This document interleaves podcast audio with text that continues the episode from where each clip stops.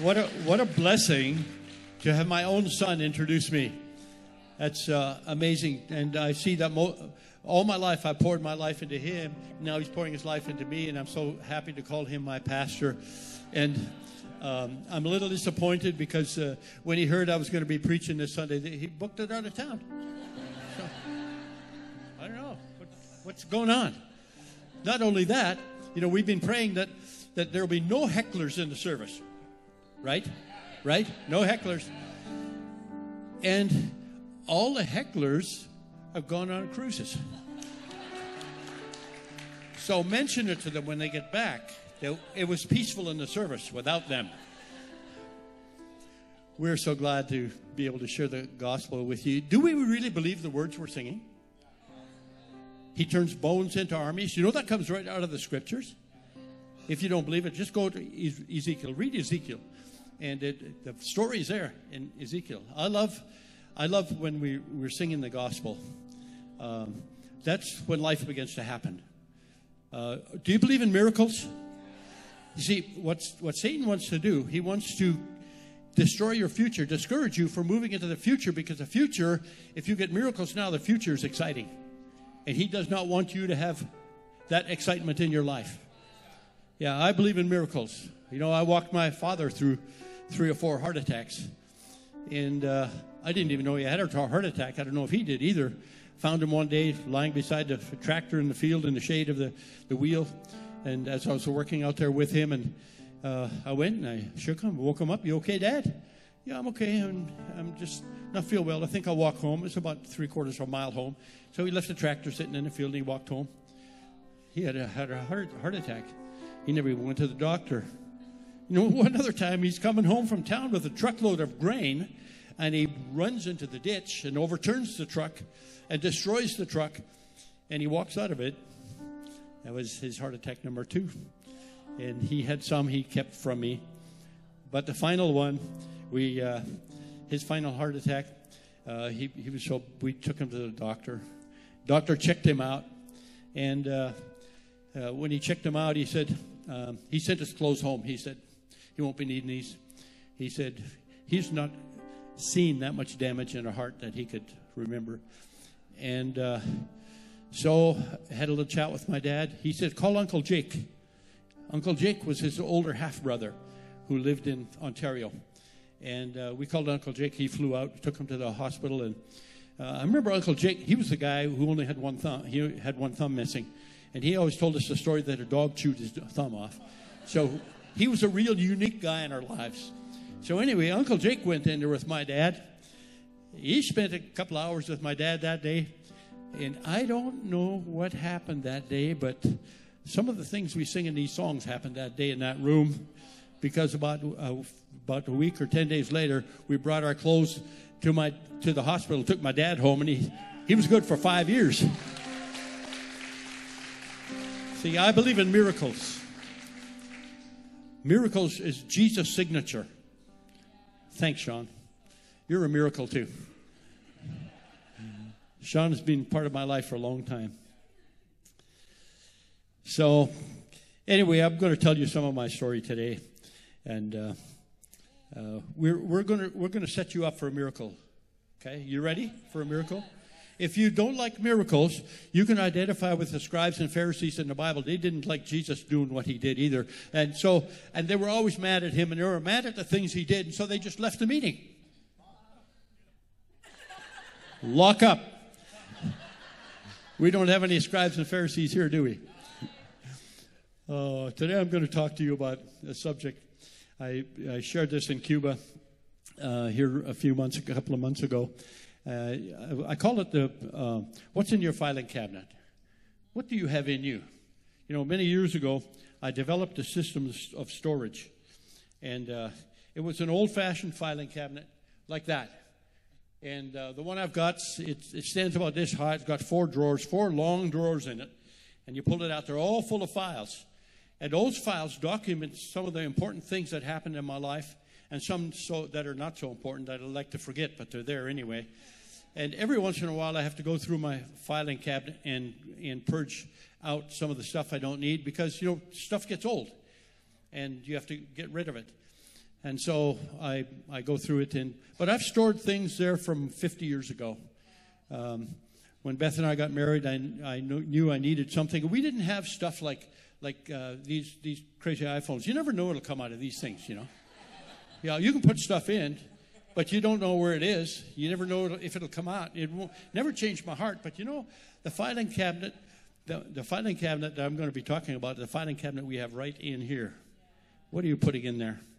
But it started with having a filing system, and uh, you you can't trust this phone. The other day, two days ago, I was in my bed in the morning after after I was we we do our devotional time in bed. We have coffee in bed and stuff like that, and then we have our devotional time for about an hour, hour and a half, and that's when we're filling up.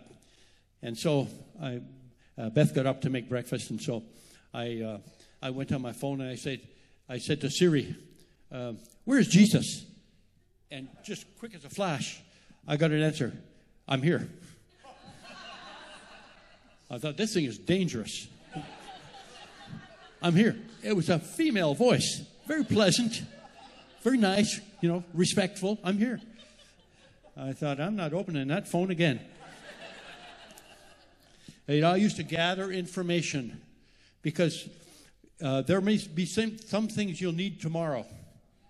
So you put them away today. All my business transactions um, I put away. The documents, the records of business, and all my finances, and and uh, all of the, the, you know the government stuff, CRA stuff. You got to keep that kind of stuff, so that you know what you know. You might have to refer to it later. Uh, family treasures, all our ministry events. You know, all we've we've done about 60 ministry trips. I have overseas, most of it the third world, and it's all documented every place I went, the times and who I went went with us. We've taken about 300, 250 people with us overseas, and that all became part of our lives, and it was filed away. Not only was it filed away in the filing cabinet, it was filed away here. But I can always go back there and refer to it. That's what's key about having a good filing system. You can refer to it. After we moved to Airdrie, uh, here about just about six years ago now, we uh, got a letter from the government you know, CRA, crazy something or other. CRA, they, they, they sent me a letter. You owe us $6,000. So I went to my filing cabinet. I opened up their file and I took it out and I gave it to Pastor Erin because she takes care of this stuff really well. She makes a few phone calls, sends some letters, and sends some forms in, this and that. And about three, three weeks later or so, I get a check for $3,000. Good thing I kept a file because now I had something to refer to and to send to them. So it's very important to keep good records. Um, all of our ministry events, our missions, uh, we've got records. All my teaching materials. You know, I've got about 250 or so in in my computer. You know, I've got I've got this filing cabinet too. I got this one too, and I got my computer, and I got my laptop, and there's files in all of them. But uh, but uh, you know, I've, I've, I've got stuff that I can go get tangible, get out and look it over. And it helps to remind me what I've done. Okay, it's very important. So, uh, what was I telling you? Uh, I've got so many things. Oh, yeah, filing cabinet. Uh, all of ministry stuff we do, it's in the file. Okay? Uh, we, we got Sean over here. His Dacia, took off already. Uh, I don't know if he knew it, but he is in my filing cabinet. He dwells there. Because we watched him for a couple of years. They're fooling around, fooling around, fooling around. Finally, they said, We're in love. Let's do, let's do the thing. Let's get married. So they went got the documents. Once I get that document and we have a ceremony and we register him into my filing cabinet. So he's lived there now for how many years, Sean? How many? 14 years? 16 years. In fact, just talk to Pastor Corey sometime. Ask him, how is it in the filing cabinet? Because he's been in my filing cabinet for 25 years. This year, don't forget, Pastor Corey, Pastor Erin, in my filing cabinet. And anytime there's any question about this or that or the other, about uh, what happened, I pull a, pull a file out and say, You said. Because it's documented. You're going to love and cherish? Yeah, that's what you said. So I've got the evidence here. So live up to what's in my filing cabinet. And so we store you. Okay, if you have anything to do with me, we store you. And if I outlive you, there might be another thing that might be stored in there too, because I do funerals. And once, once I've got you in that kind of a situation, into my filing cabinet forever. Okay, we take care of you. Okay, then we know we, we can go back there. I've got my mother and father in my filing cabinet too. I don't know how, if they pre- appreciate that much. That much. And I got Beth's mom and dad, and I got all kinds of people that I've served in a capacity of uh, their their funeral uh, service. You know, and it's it's a blessing to be able to go back and say, "This is what I preached that day. This is the scripture I referred to." It's all documented. So filing is very important. And in the same way that we, we but it needs to be cleaned out every once in a while. Keep the good stuff and, get rid of the bad stuff. And the filing cabinet that you have in here, every once in a while, like about daily, you need to get some rid of some stuff. That's called confession. That's how you get rid of stuff that you don't need. So we need to get rid of stuff, clean it out. It requires a regular cleaning, and then it'll be useful for you when you need what's in there. Okay. In the same way, we build our character. Okay. My father began to build something in me many, many years ago when I was a little kid. Okay. That, that's just about, you know, a century ago. And uh, he, he started to impart some things to me because I was raised on a farm. We had nine kids. We had, you know, a lot of pressure in the, in the household. And so I learned a work ethic when I was very young because I was the oldest son. So uh, I got to do all the good stuff with my dad. And in these times we had together, he showed me what his character was, and he expected me to adopt that and store it right here. Honesty, integrity, your word is your life. You don't say something and then do something else. You don't make a promise and not keep it. Never. So my father taught me a lot of things. Uh, he was a giant in my life. Um, he, uh, the people that we grow up with influence us. And sometimes they're damaging influences, and we file them. And those damaging influences, uh, influences follow us, and they affect us. They affect our walk. They make us cripples. They cause us to be bent over. Remember the story in the Bible where a woman came to the Jesus was having a service, and a woman comes in. The Bible says she was bent over and she couldn't in no ways raise her up.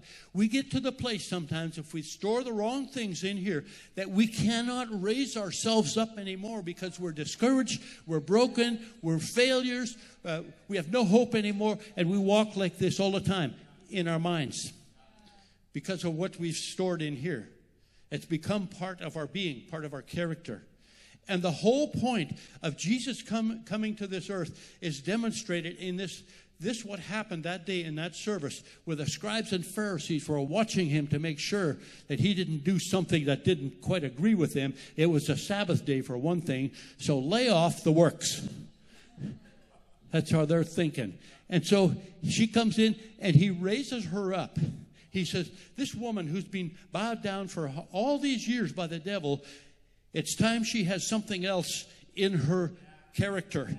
And he gave her the life that only Jesus can give and raise her up. And that's our role in the church today. You know, that's what miracles are all about.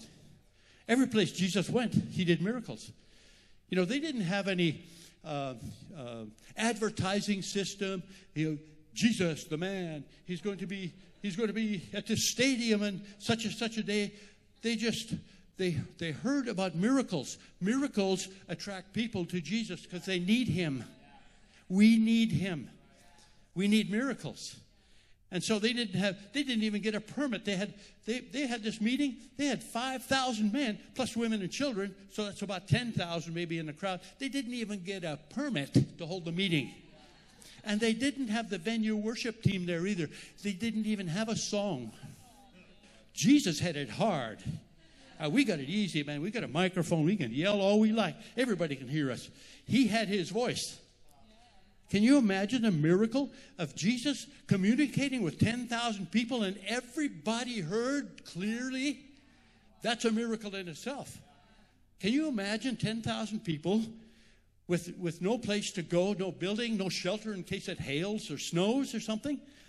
They just gathered because they heard about the man who did the miracles. They came from outside the country to come to the meeting. And they, you know, there's no complaints. Where do we park our donkeys? You know, where's the parking staff? We've, we traveled a long ways. We got our, all our pack, backpacks and stuff. Where do we store this stuff? And where's the toilets? Have you ever thought about the, some of the things that he did where there's 10,000 people gathered, no toilet at all, not even one portable? Would you go to a meeting like that? Oh, no, brother. I'm sanitary. got to keep my sanity. I got to keep my sanity too. 10,000 people. Can you imagine 10,000 folding chairs? Everybody carrying a folding chair? Parked on a hillside? Okay? You move my chair. You sit in my chair. That's my spot. Okay? You imagine the chaos that, that could have prevailed? And then he preaches so long, and the, the meeting goes so long, and he, he, keeps preaching. Everybody's thirsty and hungry. Nobody brought, even brought a, a Starbucks or anything. They're thirsty and hungry. Then they said, What are we going to do with feeding all these people? They want to say for the, the afternoon meeting. What are we going to do with them? McDonald's was closed for the night. And, and so one of, his, one of his dream team, the 12, they say, There's a kid that's got some lunch. They stole his lunch. the only guy in the place that got any food, they went stole the kid's lunch.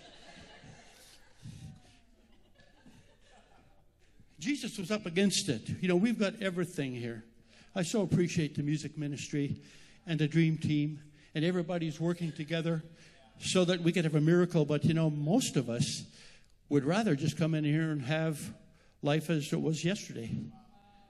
We're not really anticipating or looking for something really, really different and challenging, and that would deliver us from our bad relationships and the suffering that we're that we have uh, that we've been exposed to from our childhood, we never got written up, rid of because we haven't ever gotten lifted up by Jesus. Well, if you get the right thing in here, if you have the right character, you have to get the right thing in here, and you let the man reign in here, you'll be lifted up today. Whatever it is you came in with, whether it's a broken relationship or you're having suffering with your kids or your, your marriage or suffering at work, whatever it is, Jesus can take care of it all. Because that's who he is and that's why he came to take care of it all. And see, we develop our spiritual life in the same way that we develop a filing cabinet, little by little by little. I had a guy in our in our uh, worship team one time. He said, "Oh, I'd like to just sit down and spend the time with Jesus, so everything would be changed, and then I could really come and minister." And I thought it won't happen. You've got to take a little at a time. That's why he's given us the scripture. Because you can take a little bit at a time, a bite at a time. But you've got to be persistent, got to keep after it. Jesus said, and I'm going to refer to a couple of passages, John chapter 8 and verse 31. He's talking to the Jews. And he said to those Jews who believed in him, If you abide in my words, you're my disciples. Did you notice he, the word says abide? So he wants to come and take up residence, abide, like move in, have meals. Yeah. Every day, all day. He doesn't want to just come and visit. So often, in our culture today, we want just like a, a 15 second visit. Get what I want, get what I need, and bye bye. But he wants us to come and abide. He wants to, check, he wants to stay around for a while. So make a way for Jesus to abide in you. He said, um, he said, if and you shall know the truth. If he abides in you, you shall know the truth. So often we misquote the scriptures. We don't take it in context. Abiding only comes by taking a passage of scripture and taking it in the whole context of who wrote it, who it's to, and what it's for. Then we get the principle of it in our hearts and we file it in here. Once you have filed something in here from Jesus abiding in you, you can pull it out at will if you're wise. You can pull it out at will and use that, whatever He's put in here. It's His life that He gives us by abiding in us. The truth, when He abides, truth comes to us. And that truth, when it comes out, it'll make you free. And it'll cause you, when you're bowed down, it'll cause you to be raised up. You'll have self worth, and Jesus will begin to flow through you. In John chapter 15, this is what Jesus said uh, to, to the people who are listening to him If you abide in me, and my words abide in you. You hear that? It goes both ways. If you abide in me, my, words abide in you, you shall ask what you desire, and it shall be done for you.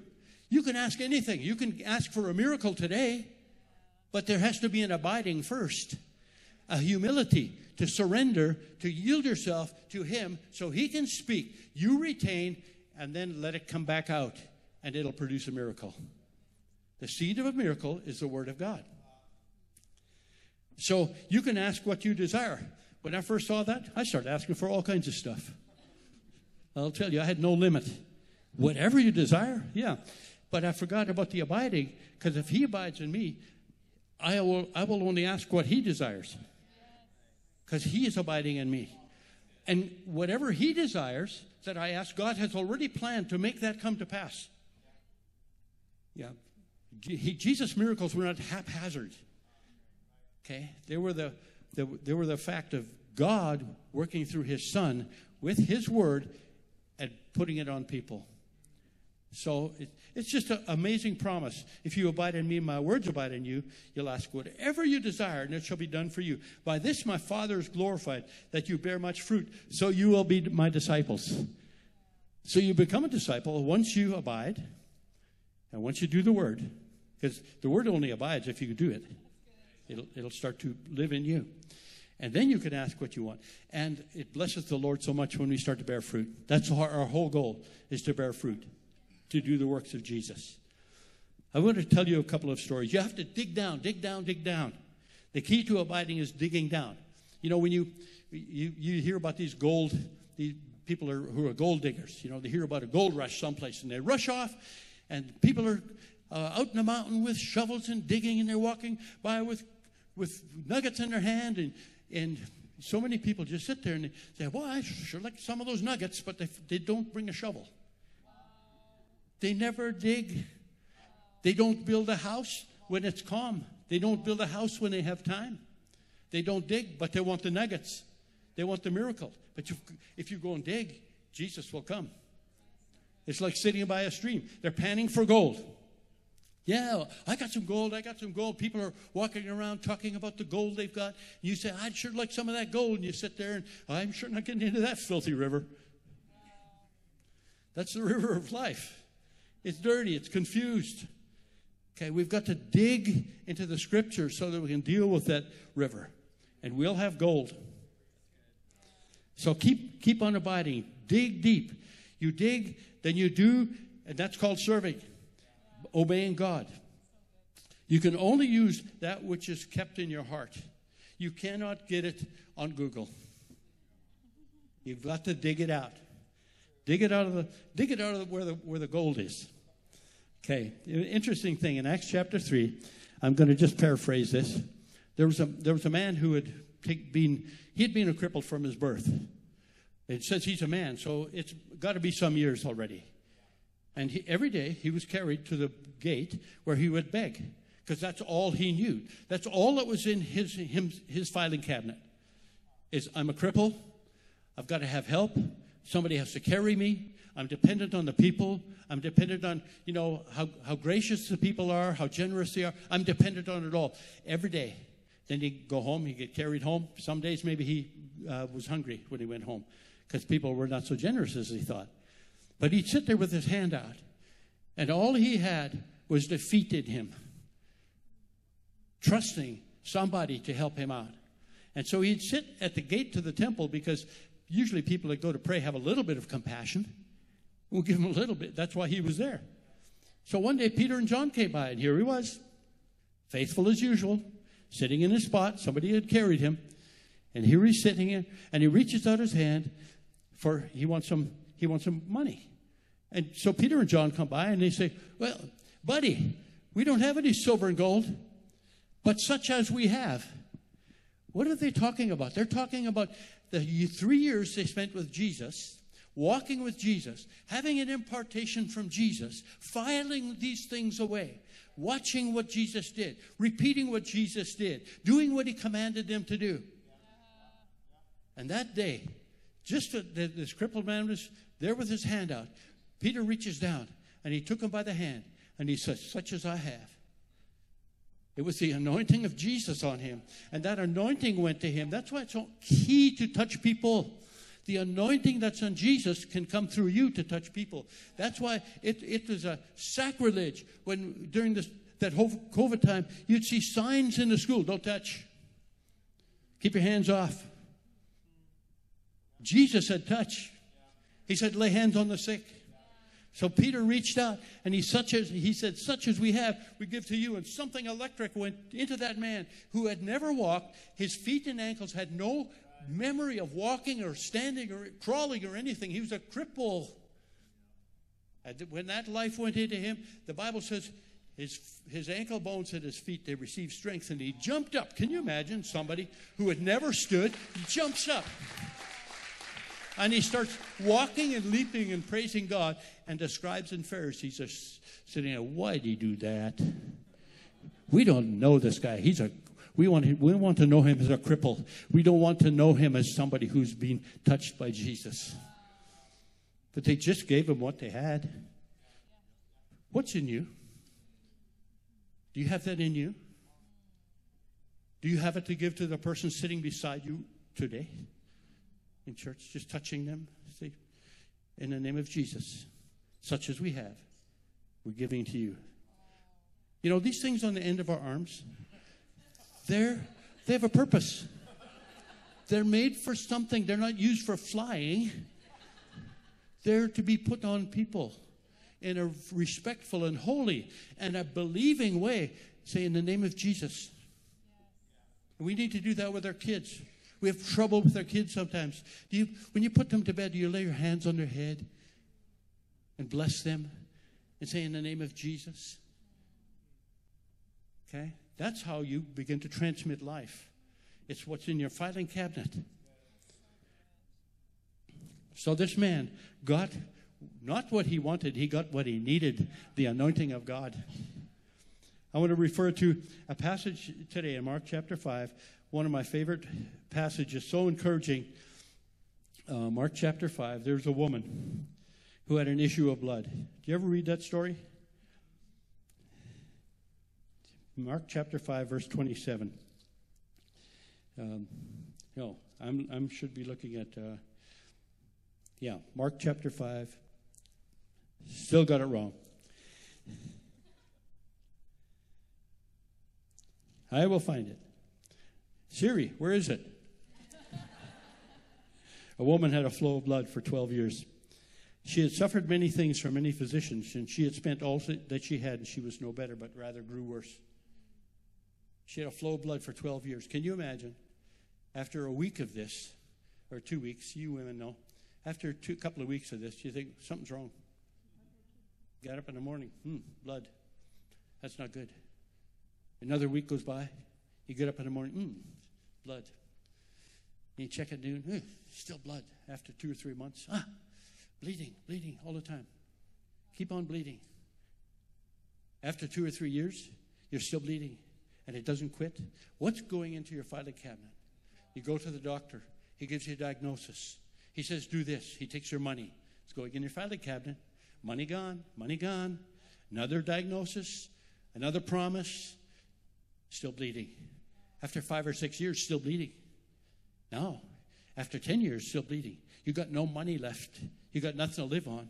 You're ostracized from the public because at that day, if you had that kind of a condition, you were not allowed to go into public, or you would, if somebody saw it, you would get stoned to death. That was the penalty. So she had a death sentence on her. She, it was filed. Death sentence. No help till one day she heard via the grapevine, there's a man. There's a man, Jesus, a crazy man. He's doing miracles. That demons are being cast out and people are being healed of every disease and epileptics are being healed and every he deals with every situation. She started to get some hope and a little something went into her filing cabinet. Little hope. Then she'd hear it again. It was affirmed. Oh, yeah, he's coming to town. Wow. She put that in her filing cabinet. And then one day she heard he was in town because the crowd was shouting, maybe a couple of blocks from her house. And so that day she did something. She pulled something out of her filing cabinet. She says, I will. I will go. I'm going to see him. And so she put something over her head so that they wouldn't know who she was. And she went out into the crowd, and there was such a big crowd she couldn't get through. Can you imagine the determination she had that she was going to get something from Jesus? Because something was planted in her in her filing cabinet. She gets down, I can see her getting down on her hands and knees and crawling between the legs of people. And she could hear where he was preaching, and she'd go. And finally, she found him, and she sees him just two feet away, and she reaches out her hand. And the moment she touches him, she gets healed instantly. And she knew in her body that he had touched her. Because something changed in her filing cabinet. And she did what Jesus put in there. That's how we need to live. We need to live with those miracles. I want to tell you about a miracle in my life. Something happened to me on the 18th of October of last year. It was a Wednesday, and I was working in the backyard. Suddenly, I lifted, you know, a few things, which I did all my life. And I've had lots of muscle strains. That's common. You get over them. But something hit me in my chest that day. And I came into the house. I sort of took it easy came into the house. I, of course, I didn't tell Pastor Beth. I don't tell her all this stuff. And so I was wa- walking around, you know, all day and just continuing to do some stuff. And we had a small group that night, so we had the people over and served them and, and loved on them a little bit. And, and then you finally, you know, they went home about nine or eight thirty or nine, and uh, I was glad when they went home that night, and uh, because I was tired. I was getting real, very weary, and it was heavy and it was painful. And I went to bed about 10 o'clock, but I couldn't go to sleep. It was just too painful. I couldn't rest. I couldn't lay down, so I got up and went downstairs to the green chair. The green chair is where miracles happen, by the way. You come to my house, you sit in the green chair, you get healed. Yeah, for sure. And so I was sitting there, and I began to, um, I began to ask the Lord, "What's this all about? I need you, Lord." About midnight, I took a Advil. And uh, half an hour later, or so an hour later, I took another one because the pain kept getting worse and stronger. And I thought, I think it's my heart. I'm having a problem here. So I went into my filing cabinet and I began to pull out all those hundreds of files that I had stored there over the years, over the last 50 years. And I began to pull them out. All those scriptures, they started to come out. John 10 10. The devil comes to steal, kill, and to destroy. But I have come that you may have life and that more abundantly. I said, Jesus, today, right here my green chair, I'm taking abundant life. And I began to talk to the Lord, spend a couple hours with the Lord. In fact, I spent four hours fighting over, over this, battling, bringing the scriptures into my life. I pulled out the words of Psalm 91, 1 and 2. He that dwells in the secret place of the Most High shall abide under the shadow of the Almighty. I will say of the Lord, He is my refuge and my fortress. My God, in Him I trust. I'm not settling for anything less. And then I went to Proverbs chapter 4. Very powerful scripture that I got many years ago from the Lord. My son, attend to my words. Attend to, attend to. Listen to what I'm saying. Get them in your, uh, get, observe them with your eyes and get them in the middle of your heart. For those words are life to those who find them. Only those who find. They're not for those who look from a distance. They're for the, those who find, those who dig, those who get the principle established in their heart. And I began to confess those back to the Lord. I went to Romans chapter 8, verse 11. You know, if the same spirit that raised Christ from the dead dwells in you, that same spirit that raised him from the dead he works in your mortal body to bring you life. That's His work. And I began to confess that to the Lord, the promises that He gave me. Actually, I even went to James 5, verse 14, and, uh, and uh, the Bible says, If any be sick among you, that you should call for the elders of the church, lay hands on the sick, and, uh, and, and, uh, and the Lord will raise them up. Yeah. So I laid my hands on myself because I'm an elder, and I laid my hands on myself, and I thought, I'm one of those guys who's sick right now. I'm doing it in Jesus' name. In fact, I think I even anointed myself with oil. Why not? I'm a he too. I'm a person too. It's not just for them. Come on up, worship team. Well, that day, I and, and I had written a devotional. There's actually there's 31 files in this devotional. Month of October. It's all about healing, and I read the whole thing. 31 files. I emptied into myself, and then I read it again. And I read this 12 times a year because it's, it's, it's reminding me of the covenant I have with God and the promises He's made to me for a long life. Okay, there's some right over there on the table. If you want one afterwards, go and get it. There's 31 files for free that you don't even have to dig for, that I have dug them out over 40 years. And you can have one. So go and help yourself afterwards. So, four o'clock came, and the pain was getting so powerful in my life. I said, in my chest, I said, I'm having a heart attack. But Jesus is still my answer. He's whether I have a hangnail or a heart attack, same same Jesus does the same work. So I went upstairs, woke Beth up. I said, uh, I think I might need some help. Um, she called the ambulance.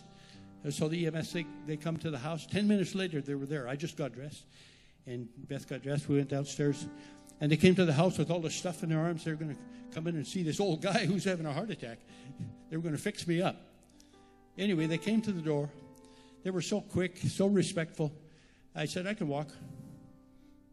So I went with the Word of God in my heart. All these files on my heart. And I went, to, I went out, got out, got out my, the door of my house, walked over to where they, they were parked along the street. And the moment I stepped into that ambulance, Jesus healed me. He healed me. All the symptoms left instantly. All I had is a little discomfort where the muscles around my heart had been gathering a little help for me. And Jesus healed me that day. I sat down in that ambulance and they made me take my shirt off. Can you imagine? And they stuck all these things over all over me. And you know what I thought to myself? Those suckers are going to hurt when they come off. and I never realized that was the Holy Spirit speaking to me. Well, if they're going to hurt and if they come off, that means that you're alive.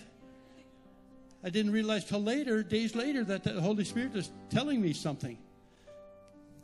So I went went through the process, went to the hospital, got checked out. Had to, I, they said you you have to have blood work. I said, well, I'll go and get it tomorrow and send it to you. No, no, no, you're doing it now. So they had to take me there to the hospital, do some blood work, and a cardiologist came and checked me over and and uh, she was having trouble getting into my veins. I said, My veins are good. No problem. I said, uh, She said, Oh, I used to work in prison. No, don't worry. I said, What were you in for? Poking around. I thought she should go back. So anyway, they got the blood work. Then I had to wait three hours, have blood work. So I had to go have some lunch, breakfast, and, and they did some more blood work. And the cardiologist comes and he slaps something on my chest, and he looks at his computer, and he looks at your heart, my heart, and he says, "Oh, your heart's a little big, but it looks good, real good." I was reminded later that when Jesus healed the lepers, he said, "Go to the priest and have them check you out." If there's any kind of sign at all that you have any kind of lep- leprosy or anything to do with leprosy, it's not my work. And I realized that day this was the work of Jesus because he said, You're good to go. And I felt since that day, I felt stronger, healthier, more, more invigorated to serve God. Next, the next week, I went home. The next week, I booked a trip to Cuba because it's time to go to work. And so we booked a trip to Cuba to help them. You know, the, the day after this happened, when Jesus touched my life in a powerful, such a powerful way, I was walking through the house, and this is what the Holy Spirit said You've been in the secret place with me. I thought, that's where I want to be. And I want to have what's inside me that will bring me to that place on a daily basis. Look for miracles, my friends. Believe God for the great for the, the a great life, for a miracle life. Let's pray together. Father, I want to thank you today that you have not changed, that you're the same yesterday, today, and forever. What you did then, you'll do now. And I want to thank you for the great miracle life that you have ordained for each of us that's gathered here today. We just want to honor you for, for the fruit that you give us. In Jesus' name, amen.